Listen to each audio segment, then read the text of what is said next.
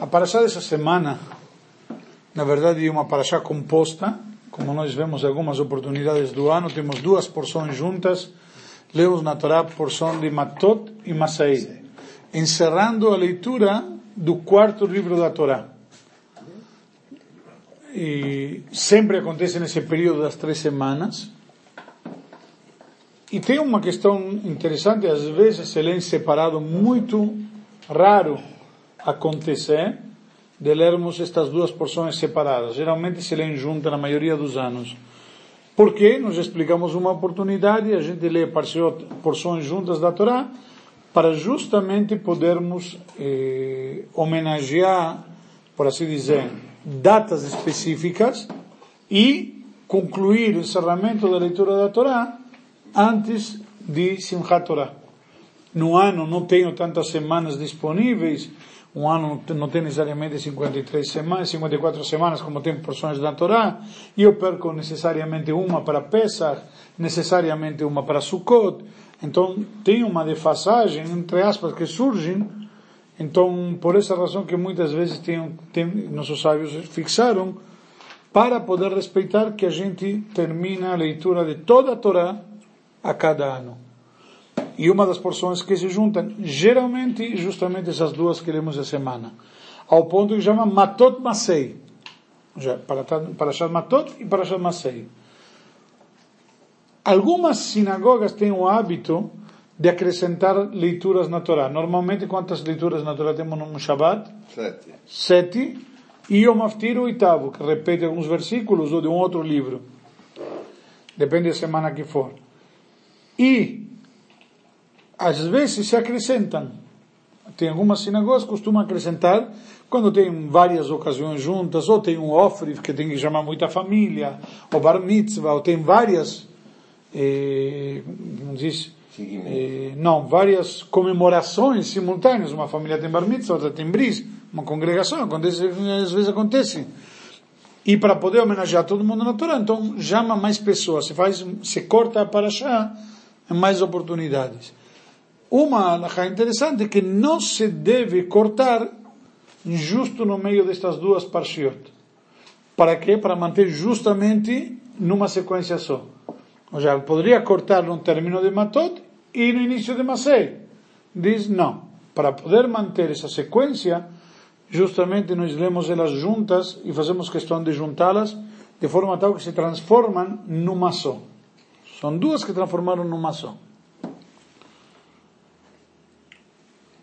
A Parashá é uma clara eh, continuação, sequência do que vem na semana passada. Semana passada nós tínhamos estudado a história de Pinchas, certo? E tinha acontecido a passagem dos Midianitas e Pinchas teve o, a recompensa de ter uma Parashá na Torá, por quê? Porque ele tomou uma atitude especial quando vingou, eh, vamos dizer, a honra do povo de Israel e demais. E a Torá nos dá aqui, na nossa paraxá, primeira coisa, a lei dos juramentos. Primeiro que nada, e aqui aprendemos uma lição importante, o poder da palavra, um compromisso, uma promessa. Hoje em dia, em português, nós falamos tem juramento e tem promessa. E tem compromisso também. Mas quando a gente assume um compromisso, a gente tem que falar sempre blineder.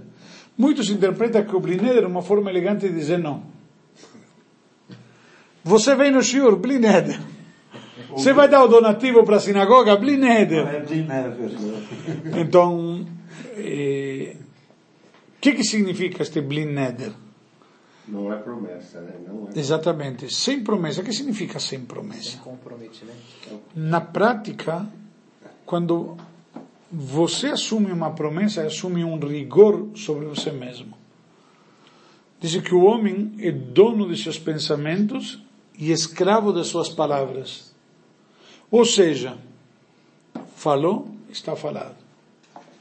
E quando você fala com promessa, é uma obrigação maior ainda.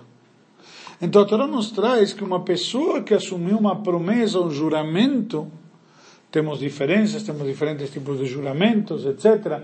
No atual no Talmud temos o tratado de Shavuot e o tratado de Nedarim. Certo? Juramentos e promessas. Temos dois tratados no Talmud. Mas o que nós vemos aqui, uma lição importante para todos e cada um de nós, é o valor de um compromisso. A Torá estabelece, O que você pronuncia na tua boca deve fazer, certo? Deve cuidar e fazer conforme você prometeu. Onde está falando aqui de promessa? O que sai da tua boca você deve fazer. Se você falou da tua boca, já é como uma promessa. A tua palavra tem força, tem poder. Nossos sábios dizem, Brit krutalas fataim, Deus fez um pacto com os lábios. A gente não percebe muitas vezes a força que pode ter uma palavra. Um exemplo. Nós estamos vivendo no Brasil, delação premiada hoje em dia. O que, que é? O poder de uma palavra. Um se safa e outro Linha branca. É, mas, na realidade, é o poder da palavra. Deus, com a palavra, criou o mundo. Deus poderia ter criado outra forma. Por que criou o mundo com palavra? Para nos mostrar o poder que a palavra tem. Com palavra você pode criar expectativas. Com palavra você pode criar sonhos. E com palavras você pode ferir e mentir. Também. E falar a verdade. Mas uma questão interessante que a Torá nos diz é o poder que a palavra tem.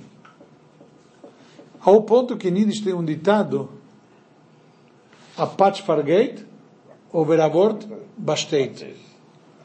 Um tapa se esquece, mas uma palavra fica. Quem apanha nunca esquece. E Depende de quem apanha. E, quanto apanha. Mas. Na escola a gente falava isso. Mas. Mas uma questão real é que a palavra tem um poder muito, muito grande. Nossos sábios dizem: Dvar melech shilton. A palavra do rei é governo. O, o rei governa através da sua palavra. A palavra tem um poder muito grande quando você eventualmente fala mal de alguém, uma referência comercial, você pode acabar com o parnassá de alguém. Sim. Literalmente. Ou a credibilidade de alguém. Principalmente quando se trata de algo negativo. Isso é uma natureza do ser humano também. Quando a gente, para falar mal de alguém, às vezes não precisa nem falar, só entortar o nariz. Agora, para falar bem, tem que gastar muita saliva. Se você quiser dar um depoimento positivo de alguém, tem que falar muito. Certo? Para falar negativamente de alguém, só entortar o nariz já é suficiente. Ou a palavra mágica. Qual é a palavra mágica? Palavra mágica? Pero. Mais. Mais. Mais. Fulano um grande homem. Mais. Mas, Só. Ah, não, não, não, prefiro não falar. Prefiro não falar. Mas deixou mais com reticências. Acabou com o cara. Esse mais com as reticências acabou com o cara. Já disse tudo. Na verdade, você não disse nada. Disse. O mas com a reticência já disse tudo. De fato, você não disse nada. Só disse mais. E você pode falar Falou, uma, uma coisa sem querer também? Tá bom? Por isso dizem nossos sábios que Deus criou para a língua duas, um, dois portões. Para os olhos quebrou, criou um, as pálpebras. Para as orelhas quebrou o lóbulo. Para o nariz, as narinas. Para a boca, os dentes e o lábio. Dois portais. Mas não impede de você falar algo sem querer. É verdade. Não impede eh, de falar algo sem querer ou mesmo querendo. A questão é que você tem que ser, tem que ter consciência disto. A Torá nos diz que alguém pode fazer um juramento, então uma mulher que fez um juramento, existe a absolvição das promessas, existe, eh, eh, por exemplo, quando uma mulher jura, ela depende do marido, se o marido dá, diz tudo bem, ou ele diz, não, o juramento da minha esposa não vale nada, ou da filha, etc. Eh, no caso de um pai, mas a palavra tem um poder muito forte. Nós encontramos isto, inclusive na Torá, num episódio interessante do patriarca Yitzhak, eh, perdão, Yaakov. Quando Yaakov está voltando de Harán com sua esposa Leá e Rachel, Rachel pega as estatuetas, os ídolos lá, a Torá chama de trafim, e esconde embaixo dela e ela está sentada em cima no camelo. E o sogro de Jacob vem à procura diz, olha, não sabia, como a Torá testemunha, Jacob lo yadá que Rachel gnovotam, Jacob não sabia que Rachel tinha roubado eles, e ele falou, fez uma declaração. Aquele que estiver de posse dos teus ídolos não viverá. E logo a nos conta que Rachel acaba falecendo no meio do caminho, em Bethlehem. E por isso que ela está enterrada até hoje em Bethlehem. Que é o túmulo de Rachel. Aquele que já foi para Israel, fez um passeio, dá para ver, hoje em dia está cercado pelas muralhas, etc. Mas o conceito qual é justamente isto. Por que, que ela não está enterrada com todos os patriarcas? Abraão, Isaac e Jacob e suas respectivas esposas. Vamos dizer que Jacob tinha duas esposas e duas concubinas, não tinha lugar para todas. Mas Rachel era a esposa querida dele. Está escrito que ela morreu lá no caminho, foi enterrada no caminho, lá justamente onde ela morreu. E tem um sentido no caminho, por quê? Porque lá, lá, calma, está escrito que por que foi enterrada lá? Justamente para que ela desperte e ela implore para Deus, ela está enterrada à beira da estrada, originariamente lá por lá passava a estrada, que ia para Hebron, e inclusive diz, diz, se explica que quando o povo saiu para o exílio na época do primeiro templo de destruição do primeiro templo de Jerusalém, quando foi para a Babilônia, com o profeta Jeremias, quando eles passam lá e saem da terra de Israel para o exílio, diz que Rachel saiu ao caminho e viu os filhos sendo exilados e ela, Rachel me abacá banea, Rachel chora por seus filhos, me anali nachem banea que ineno. Ela se recusa de ser consolada por seus filhos que não estão. Já tem um sentido porque ela foi enterrada lá e tudo mais. Mas na prática seria o lugar certo lá em Hebron. E ela morreu antes de chegar lá, inclusive, em seguida. E ela morreu o quê? Dizem nossos sábios, e Rashi comenta lá na Torá, que quando Jacob falou a palavra de um tzadik, não passa batido. Quando Moshe pede para Deus, depois do pecado do bezerro de ouro, que Moshe intercede e implora a Deus pelo perdão divino ao povo de Israel por ter feito tamanha idolatria, tamanha afronta, Moshe pede para Deus que perdoe o povo de Israel e ele diz: Veim ein mecheninam katafta. E se você não perdoa, se não existe perdão, se não existe clemência no teu livro, me apaga do livro que você escreveu. Por isso que o nome de Moshe não aparece na Parashá Tetzaveh. Desde que Moshe nasceu até o final da Torá, a única porção da Torá que ele não aparece. Por quê? Porque a paraxá anterior, se explica o Gaon de Vilna, é a paraxá anterior, na, a qual ele diz, me apague meu nome no livro que você escreveu. Que você já escreveu. Qual o livro que já escreveu? A porção anterior, que é Tetzaveh. A seguinte, onde aparece o episódio, paraxá Kitissá.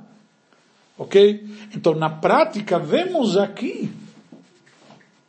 que Moshe Rabbeinu, ele implora a Deus pelo perdão do povo de Israel, e se não me apaga? Você fez uma condição, era condição. Uma condição que que é? Não. Condição. Se você faz, tudo bem. Se não faz, então. Certo? Mas Deus perdoou. Diz Jerusalém mais longe. Um tzadik, quando ele fala alguma coisa com seriedade, mesmo que é condicional, mesmo que depende ainda de uma condição, mas olha o poder da palavra. Por isso que, inclusive, é comum também, durante todas as gerações, nós vimos na história do povo de Israel, ir para um tzadik e pedir uma brachá. Ou falar uma brachá. Falar, pronunciar. Tirar da boca coisas boas. O Reveli de Berditchev, ele costumava falar, principalmente na época entre Rosh Hashanah e Yom Kippur, se chamava a série de Metshuvah, são os dez dias de arrependimento, dias de Selichot, dias especiais, que estamos entre Rosh Hashanah e Yom Kippur, que a pessoa evite de falar mal um do outro. Vem a Torá aqui nos ensina uma coisa interessante. Ah, perdão, Rav Levitzchak deve ter dicho, não a Torá. Rav Levitzchak diz, não somente que não devemos falar mal um do outro, devemos aproveitar e falar bem um do outro. Falar bem. Por quê? Está escrito que o que o homem faz, Deus repete. Deus se comporta conosco do jeito que nós nos comportamos. Deus é tão justo e sábio que ele utiliza a mesma régua que nós queremos. Você gosta de medir no milímetro? Deus vai te medir com milímetro também. Você é mais tolerante e vai na polegada? Deus vai te, vai te julgar também na polegada. Certo? Por isso que tem um rabino que me ensinou uma vez, não, quando você dá tzedakah, tem que dar um dízimo, pelo menos. Então dá um pouco a mais. Se você vai fazer as contas na ponta do lápis, quando Deus tiver que dar para você, também vai fazer a conta na ponta do lápis. E aí não pode ser que você não se dê tão bem. Agora, se você mostra para ele e dá conta com um pouco de folga, ele também vai te dar para você hein? com um pouco de folga. O que, que isso tem a ver? Então, diz Rav Levitsky de Berditchev, a mesma coisa acontece aqui. Quando nós falamos bem do próximo, e nós temos essa chance de falar bem do próximo, nós despertamos que Deus também fale bem do próximo. Quem é o próximo? Nós. E por isso que ele diz principalmente do Rosh Hashanah Yom Kippur. Por quê? Porque Rosh Hashanah Yom Kippur, porque Yom Kippur é quando nós vamos ser selados. Se alguém de nós ainda não foi selado no Rosh Hashanah por livro da vida, e tente até Yom Kippur, então Deus vai falar bem de você. Quem é melhor para falar bem de você do que o próprio Hashem? Ok? Então vemos aqui o poder da palavra, o poder que tem um compromisso. Justamente hoje de manhã na sinagoga estávamos dando aula, eu tinha uma aula que dou todo dia de manhã, depois da reza, sobre o poder da fala, e estávamos trazendo do Rabino Papo, que ele escreveu um livro dele, Conselhos Magníficos, o Pele Yoetz, ele escreve lá justamente sobre esse conceito, que a pessoa tem que saber usar o dom que Deus deu ao ser humano, e o maior dom que Deus deu, e é a comunicação. O poder da comunicação. Tem alguns que dizem que tem os animais, tem certos códigos de comunicação, os Sim. golfinhos, etc. E, alguns entendem da linguagem deles. E, na prática, contudo, nós temos um vocabulário e um poder de comunicação muito maior. Ele diz que a pessoa tem que evitar fazer promessas e juramentos, assumir compromissos desnecessários. Olha, eu vou, eu vou te visitar. Eu não preciso dizer. Vai! Para que dizer? Para que? Para que assumir um compromisso? Por quê? Porque se depois, por alguma razão, você não conseguir ir, ou esquecer, ou sei lá o que for, não ficou com uma pendência lá em cima. A prova está e é tão sério isto que nós temos véspera de Rosh Hashanah. Em todas as sinagogas se faz uma cerimônia chamada Atarat Nedarim, absolvição das promessas. Para quê? Já que você é julgado. ou anulação? É, é, não anulação. Eu não estou anulando, estou liberando, seria, na verdade, a tradução literal. É que nem um não, um laço que eu tenho, estou desamarrando. Eu estou preso a, esses, a essas promessas que não cumpri, são dívidas, então estou, estou me absolvendo delas. Por isso eu digo absolvição. A tradução é soltar-se delas. Elas estiveram, só estou isentando. Ah, por isso que a pessoa deve evitar, isso que falamos de manhã, evita assumir compromissos, promessas, juramentos. Se querer, vai. Em Rosh Hashanah você é julgado por tudo que no ano passado transgredi. Cada promessa, juramento que eu fiz e não cumpri, é uma transgressão. Eu assumi sobre mim.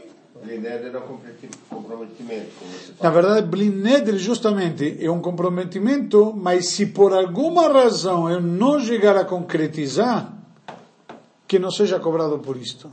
Porque eu já falei, Blineder. Eu te ligo sem compromisso. O que significa eu te ligo sem compromisso?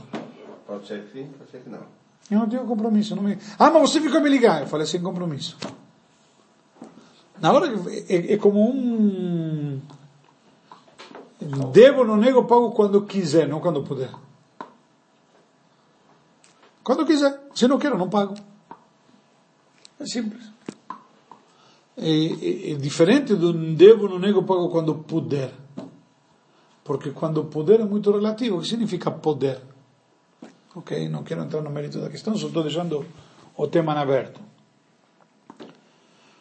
E, então, vemos aqui basicamente o poder da palavra, sem falar também do famoso Kol Nidrei. O Kol Nidrei também, uma absolvição de promessas, ou anulação, como o Dová quer dizer, eu prefiro ainda a absolvição. Logo a Torá nos trata da guerra com Midian, que eram os midianitas, nós temos a mitzvah de se vingar de Midian. E um comentário interessante nos dizem nossos sábios, e aqui uma lição importante. A Torá nos diz que vamos sair na guerra contra Midian, mais ainda, Moshe, Hashem fala para Moshe vingar a morte de Midian e que depois ele iria morrer. São parênteses. E Moshe não demora. Moshe logo em seguida sai. Deus te diz, olha, se enrola um pouquinho. Não, não, não. Deus te diz, vai fazer a guerra contra eles, depois da guerra você vai morrer. Ah, sim? Então vou fazer a guerra daqui 50 anos. Eu já tenho garantido. Enquanto não, se Deus me diz que vou morrer depois da guerra, enquanto não faço a guerra, não vou morrer. Então que pressa eu tenho para fazer a guerra? Mesmo assim, Moshe não demorou. Ao contrário. Separar cidades também? Como? Não tinha que separar cidades também? Não, não tem nada a ver. Isso daqui de Midian é outra coisa. É. A guerra de Midian, vemos aqui, voltando ao nosso assunto, e isso que quero trazer aqui, por que tem a guerra contra Midian? Se juntou com Moab. Se juntou com Moab? O que significa se juntou com Moab? Você está no caminho, mais ou menos, está tá cheirando alguma coisa. Chamou eles para o inimigo do meu inimigo é meu amigo. O inimigo do meu inimigo é meu amigo. É. Mas na prática, Eles também eram inimigos. não. Isto. Eram inimigos, não eram amigos. Mas entraram na guerra contra nós de graça. Balak entrou, saiu na guerra contra Israel, o povo de Moab, porque estavam com medo. O povo de Israel estava vindo, já tinha, tinha guerra com Amalek, tinha, ficaram apavorados. Teve a guerra com Amon, te- te- teve a guerra lá que, que vimos as montanhas que se chocaram, etc., com Shirata Be'er e tudo mais. Moab ficou apavorado, tinha um motivo. Bom, o povo assim que está saindo, Ineam yatzam mitzrayim, inechizai naaretz, Vahu Yoshev Mimuli, eis o povo que saiu do Egito e cobriu toda a face da terra, agora está na minha frente. Então eles, entre aspas, tinha um motivo para sair para a guerra. E Midian, ah, não gosto do povo de Israel. Por quê? Caja. Porque sim, não gosto. Tem um cara que não gosta de você porque você é uma ameaça. Esse é Moab. A Torá não nos diz para, para como que é a palavra que utiliza aqui? Eh, não tínhamos estudado tsaror, era oprimir. Aqui diz vingar-se.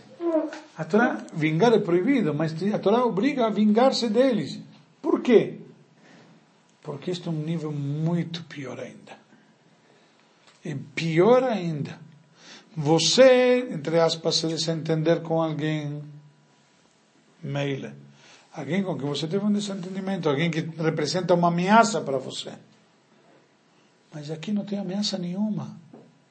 Aqui os caras estão vindo para você a troco de quê?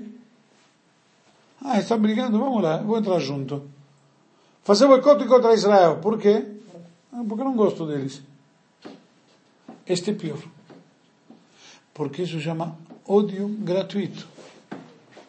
Isso se chama simplesmente, não é que querer ver, querer ver o circo pegar fogo, é ajudar por combustível. Gratuitamente. Isto a Torá nos diz, vingar. De eles tem que se vingar. Porque isto é uma característica muito negativa. Isto já é último escalão. Você ser meu inimigo, mas teu inimigo por justa causa. Nós podemos ter desentendimentos, mas existem desentendimentos, nós estudamos quando falamos de Korach, existem desentendimentos entre duas rivalidades, Beit Shammai e Beit Hillel, duas correntes de sábios, duas escolas que são sempre eh, opostas, não divergentes. Nunca convergem, mas é uma coisa nobre. Um não concorda com o outro. Eu posso não concordar com você, ter filosofia diferente, pensamento diferente, mas no final do dia vamos sentar na mesma mesa todos juntos. Isto é uma posição. Uma outra posição, totalmente diferente, é discordar de outro, sair na briga contra outro, a troco de nada. Porque, enfim. De repente, dois países estão brigando e entra o terceiro, uma aliança. Por quê? Sei lá. Poder. Hoje em dia acontece muito. Simplesmente. Isto daqui a Torá diz vingar. Isto é uma categoria muito ruim, uma característica muito negativa. Uma pessoa que entra numa briga de graça, à toa. Se você me dizer que foi por medo, por receio, por orgulho, pelo menos tem um motivo. Como Rashi diz, entraram aqui, e נכנסו לדבר o Moab Michamá. Agora é aqui, Midianim, Nitabru Arrib, Lolaem. Entraram numa briga que não era deles. Não tinha nada a ver. Os Midianitas estavam num canto, não tinha nada a ver com, com o peixe. E para quê? Quando Balak veio e chamou os Midianitas, que ele contratou Bilam, foi contratado, pago. Mas eles entraram depois a umas consequências, ao nível de que o que, que aconteceu aqui? Muito sério, muito grave, entre aspas. O que, que aconteceu? Eles chegaram a prostituir as próprias princesas, as próprias filhas. Isto daqui não tem cabimento. Gratuitamente. Não pode ser. Isto que nós aprendemos aqui quando você levar em consideração até que ponto é reprovado. Ok? Até que ponto chega eh, as consequências. E a Torá nos conta, inclusive, que o que o povo de Israel fez? Entraram na guerra contra eles, uma guerra de armas. Por quê? Eles vieram e trocaram a arma deles por chamaram Bilão, que era um profeta que falou. E não, porque o povo nosso força é Inclusive o que eles falaram, alegaram, isso vem de encontro com o primeiro assunto, a, a, a força do povo de Israel que é? Com a? Com a palavra. A força do povo de Israel a palavra. Koham Bepe. Nós rezamos, nós fazemos tefilá. Certo? Vem aqui a Torá e nos diz, eles trocaram as armas deles por palavras, então nós trocamos as nossas palavras pelas armas. A Torá diz claramente no versículo 8, eles mataram os reis midianitas que caíram sobre seus corpos de seu próprio povo, os cinco reis de Midian, etc. Eles mataram Bilam, o filho de, de Beor, pela espada. Justamente. Eles vieram para nós, trocaram Bilam veio amaldiçoar o povo de Israel. Ah, você veio com a palavra? Então nós vamos para você com tua arma. Justamente com tua ferramenta vamos ter atitude. Ok? E aqui a Torá nos ensina uma questão interessante. Tem os despojos da guerra. Que, que aprendemos dos despojos da guerra?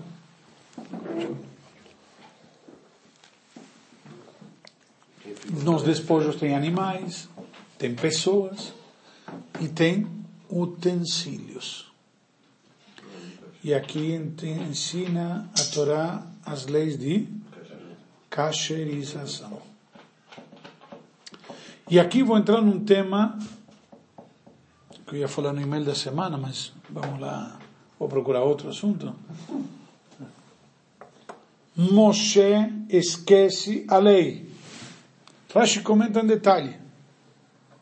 Moshe esquece a lei. De novo? Por quê? Mas por que esquece? Rashi comenta muito sabiamente. Quando vem aqui, que quem fala tudo isso é quem é Elazar Cohen. Certo? Estava vendo num...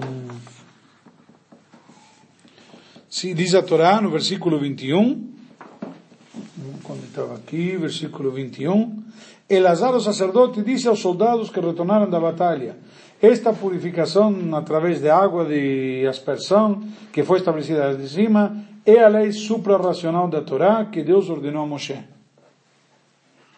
Rashi comenta por que Elazar a Cohen, o sacerdote, porque Aaron tinha falecido, então já temos o sucessor aqui, seu filho Elazar, por que é ele que tem que transmitir isso ao povo? E ele fala de onde aprendeu isto? Que Deus ordenou a Moshe. Então por que não fala Moshe? Por que Moshe precisa de repente de um porta-voz? É uma resposta. Rashi comenta uma expressão interessante do, Mishnah, da, Mishnah, do Midrash, que quando Moshe ficou bravo, porque Moshe ficou bravo,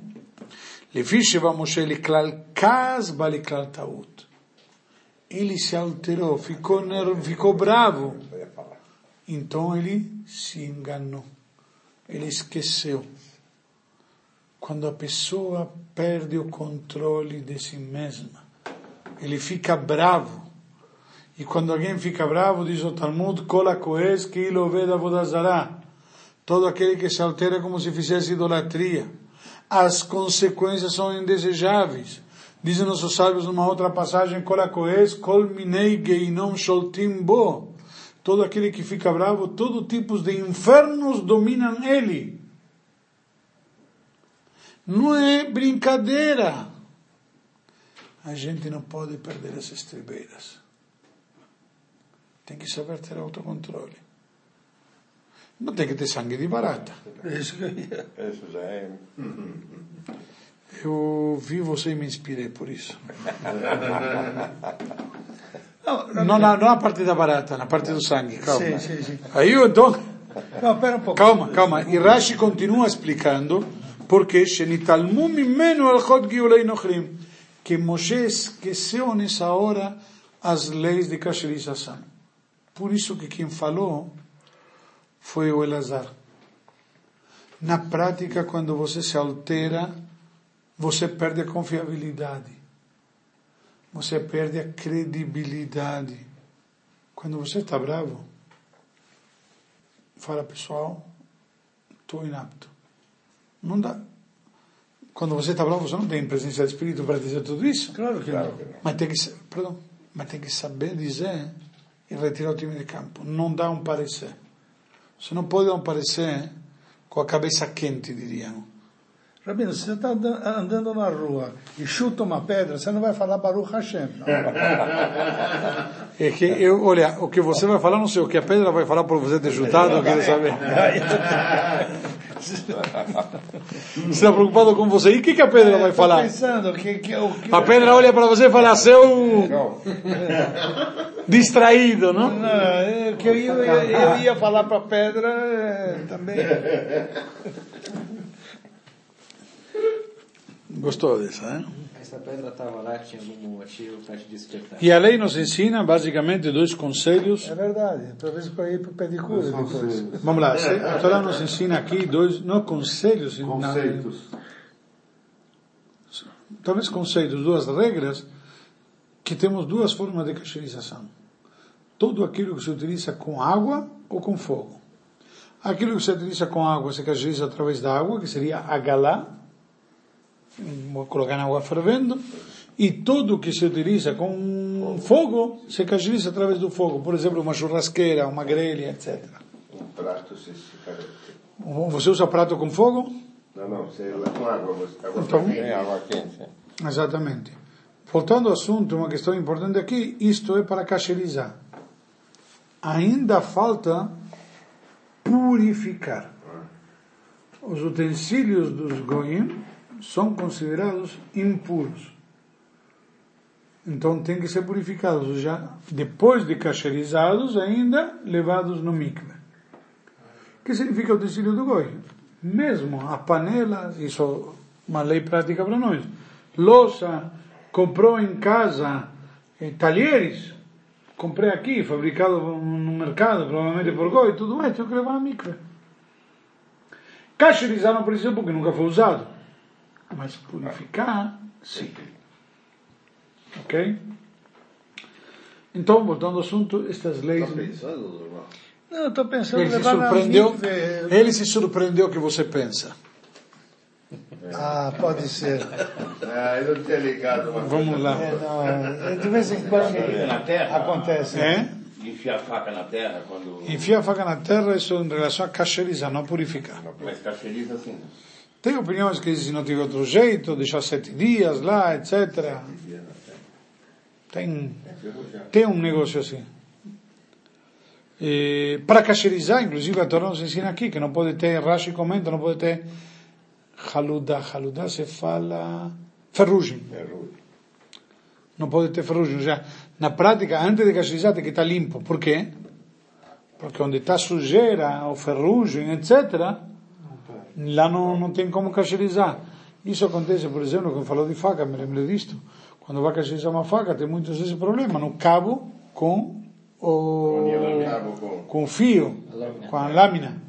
O cabo e a lâmina, lá tem juntas, e você vai ver depois de muito tempo, tem até aquele sujeirinha que você pode... deixar a unha grande para limpar o... Não, o bravo, não. para ver Não se tá- para limpar. Shohet deixa a unha grande porque na unha, na ponta da unha, você tem uma certa sensibilidade maior. Não é todo mundo que tem. E você passa com a unha no fio da faca para ver se a faca tem alguma, algum defeito. Tem que ser um fio. Se tiver defeito não presta. Se tiver algum defeito, não está cachê. Mas daí corta a unha dele, né? Aí corta. Hum, Mas ele vai, você sente, você vai. Se alguém daqui tem um pouco de sensibilidade na ponta da unha, passa com a unha assim num- numa lâmina, alguma coisa, você vai sentir. Na mais afiada. Não, você vai ver. É, pode coçar o nariz também. né? Então tá bom seguir a casinha do convento. Eh, não esquece depois de fazer.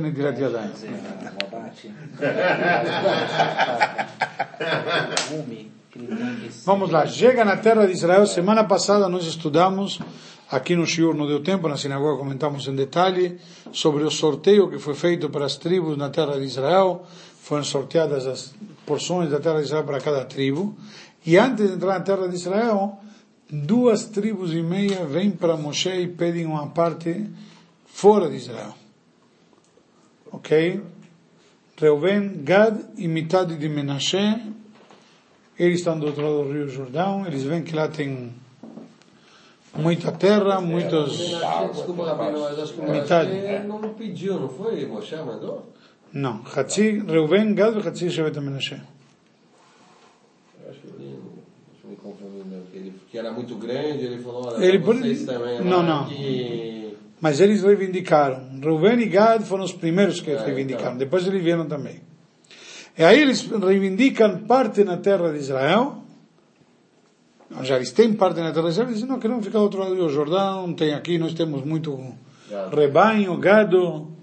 Na verdade é rebanho, não é gado. Mikne Rav. Mikne pode ser bacano tzor, mas os dois. Gado e rebanho. Então eles têm muito lá e eles querem ficar do outro lado do Rio Jordão. Qual a reação de Moshe? Por quê? Ele o quê? Por quê? Tem pouco de- Nishgit. Tá bom. Não, tá não, caiu, não caiu bem a ideia. Não foi legal. Por quê? Nem, nem entramos, vocês já querem pelo lado de fora. Isso tem um lado, tem um lado, tem um lado sionista, que diz como o povo de Israel, etc. Mas tem um lado que a Torá nos traz.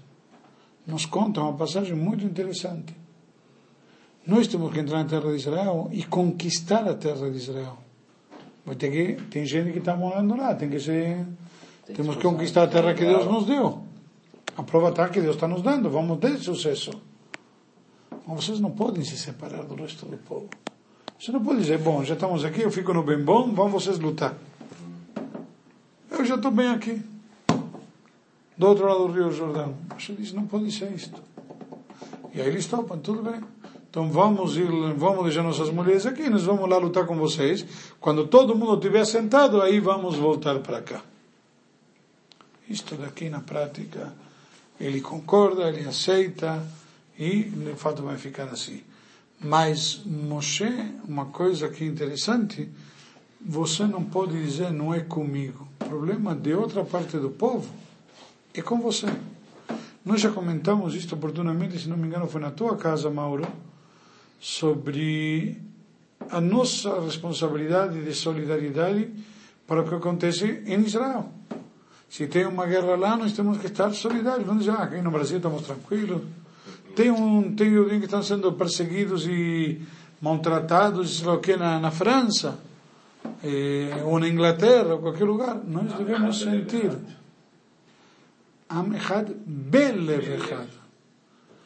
Em hebraico você pode dizer Am Echad Velev Echad ou Am Echad Belev Echad. Um povo e um coração, ou um povo em um coração.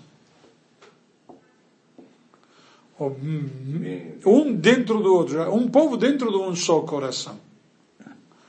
Não um povo e um coração. O, na prática, Moshe nos dá essa lição aqui. Não é justo. Tá bom, vocês querem ficar aqui fora? Fica. Você quer ficar morando no Brasil? Tem direito. Mas você não pode se desentender com o que acontece na terra de Israel. Você não pode dizer não tenho nada a ver, não é comigo. Não. Moshe fica bravo. Por que, que eles pediram? Aqui temos Parnassá. Temos rebanho e aqui temos terra fértil. Temos, como chama? Temos bons parques. E aqui diz, não senhor. No way. Eu não aceito e não admito isso. Todo mundo está no mesmo barco. Isso que a Torá nos ensina aqui, essa lição. Eu achei, não, é A patroa chegou. É, eu, achei, eu achei engraçado um negócio, você vai em Israel, então todo mundo quando você chega lá e fala, aqui é tua terra também, aqui você está em casa. Mas é verdade. Entendeu? Aqui é sua casa. Essa é a diferença. Lá eles falam que é nossa casa, e nós falamos que nossa casa é aqui. Não, isso é verdade. É isso que Moshe fala. Você não pode falar que tua casa é fora. Você quer ficar fora, meile. Mas você é responsável por lá. Você é responsável por lá. Isto é uma lição importante que Moshe dá. Poderíamos até definir esta paraxá então como uma paraxá modelo do sionismo. Vamos vender os direitos autorais para o fundo comunitário. Não da boca para fora. Moshe fica chateado. Se alguém vai ver, Moshe reclama. Moshe fica muito irritado disso. Moshe disse aos descendentes de Gad e descendentes de Reuben: Seus irmãos deverão ir para a guerra enquanto vocês vão ficar aqui? Por que vocês estão desencorajando os filhos de Israel a atravessar a terra que Deus lhes deu? Isto é exatamente o que seus pais fizeram quando os enviei de Kadesh Barnea para explorar a terra de Israel. Eles foram até o vale de Escol, viram a terra e então desencorajaram os filhos de Israel de atravessar para a terra de Israel. Deus ficou zangado naquele dia e fez um juramento dizendo: nenhum dos homens a partir de idade de 20, a- de 20 anos que saiu da terra do Egito verá a terra que eu jurei a Abraão, Isaac e Jacob. Por quê? Porque eles não me seguiram com o coração íntegro. Exceto Caleb, Yefune e Yoshua bin Nun, por quê? Porque eles seguiram Deus com o coração íntegro. E Deus ficou zangado com Israel e ele o fez devagar no deserto por 40 anos, até que a geração inteira que agiu erroneamente aos olhos de Deus tenha falecido.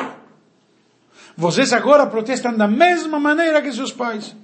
Que grupo de homens perversos que estão de novo incitando a ira de Deus contra Israel. Olha, olha que, que expressões, olha como Moshe está dando bronca.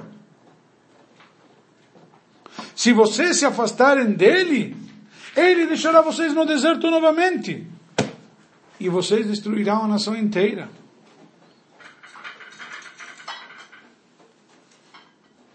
E aqui o povo se comove, aceita as palavras de reprimenda de Moshe, mas eu quero terminar com isto, comete um grave erro. E esse erro muitas vezes nós hoje em dia cometemos também. Hã? Pensando em dinheiro primeiro? Mais ou menos.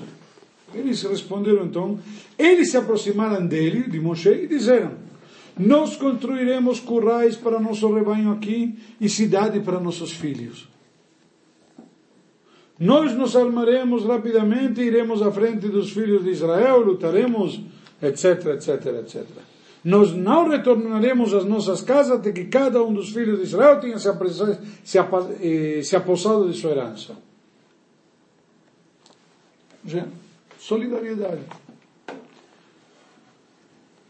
Mas o que que diz aqui? Moshe disse a eles, se vocês fizerem isto, se vocês se armarem para a batalha diante de Deus, e se vocês atravessar o jornal, etc., e a terra está conquistada, então vocês depois poderão retornar. Vocês estarão livres de qualquer obrigação para com Deus e Israel, e esta se tornará a sua herança diante de Deus. E depois Moshe diz justamente o conceito de. Eh, aí diz Moshe, portanto, construam cidades para seus filhos e corrais para seus, suas ovelhas. Mas, filho, Sim? Falamos que eram rebanhos de ovelhas. Ele falou primeiro os currais, depois as crianças. E Eles falaram primeiro os corrais e depois as, as casas, as cidades para os filhos. Versículo 16. Versículo 24. Portanto, construam cidades para seus filhos e corrais para suas ovelhas. Mas ele diz o contrário. Exato. E Moshe mostra quais são as prioridades. são teus filhos, depois tuas ovelhas. Eles estavam primeiro cuidados, preocupados, eles falaram. Nós nos armaremos rapidamente, etc. Falaram, Nós construiremos currais para nosso rebanho aqui e cidade para nossos filhos. Primeiro o rebanho, depois os filhos. O cara diz que tudo faz na vida para os filhos, para que os filhos tenham. E na prática ele sacrifica os filhos para o trabalho. Não é que ele trabalha para os filhos. Vem Moshe e corrige, corrige este grave erro que falamos agora há pouco. A prioridade, primeiro, construam cidades para vossos filhos. Primeiro isto. Depois, currais para as ovelhas. Senhores, hoje em dia todo mundo está preocupado. Parnassá, já não tem mais mensalão, agora é Lava Jato, Lava Rápido, qualquer coisa. Está todo mundo preocupado com a Lamborghini do nosso camarada. Muito preocupado. Coitado. Estou muito preocupado. Primeira prioridade nossos filhos. Primeira prioridade.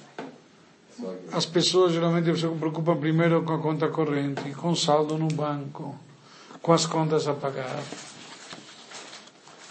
Primeira prioridade são os filhos. Devemos colocar as prioridades na ordem e na sequência certa. Não adianta a gente querer falar da. Ah, tenho mil problemas, tenho mil tsures. E teu filho precisa de alguma coisa, não tenho tempo. Ao contrário. O filho não tem que estar tsures para dedicar um tempo ou para fazer um esforço por ele.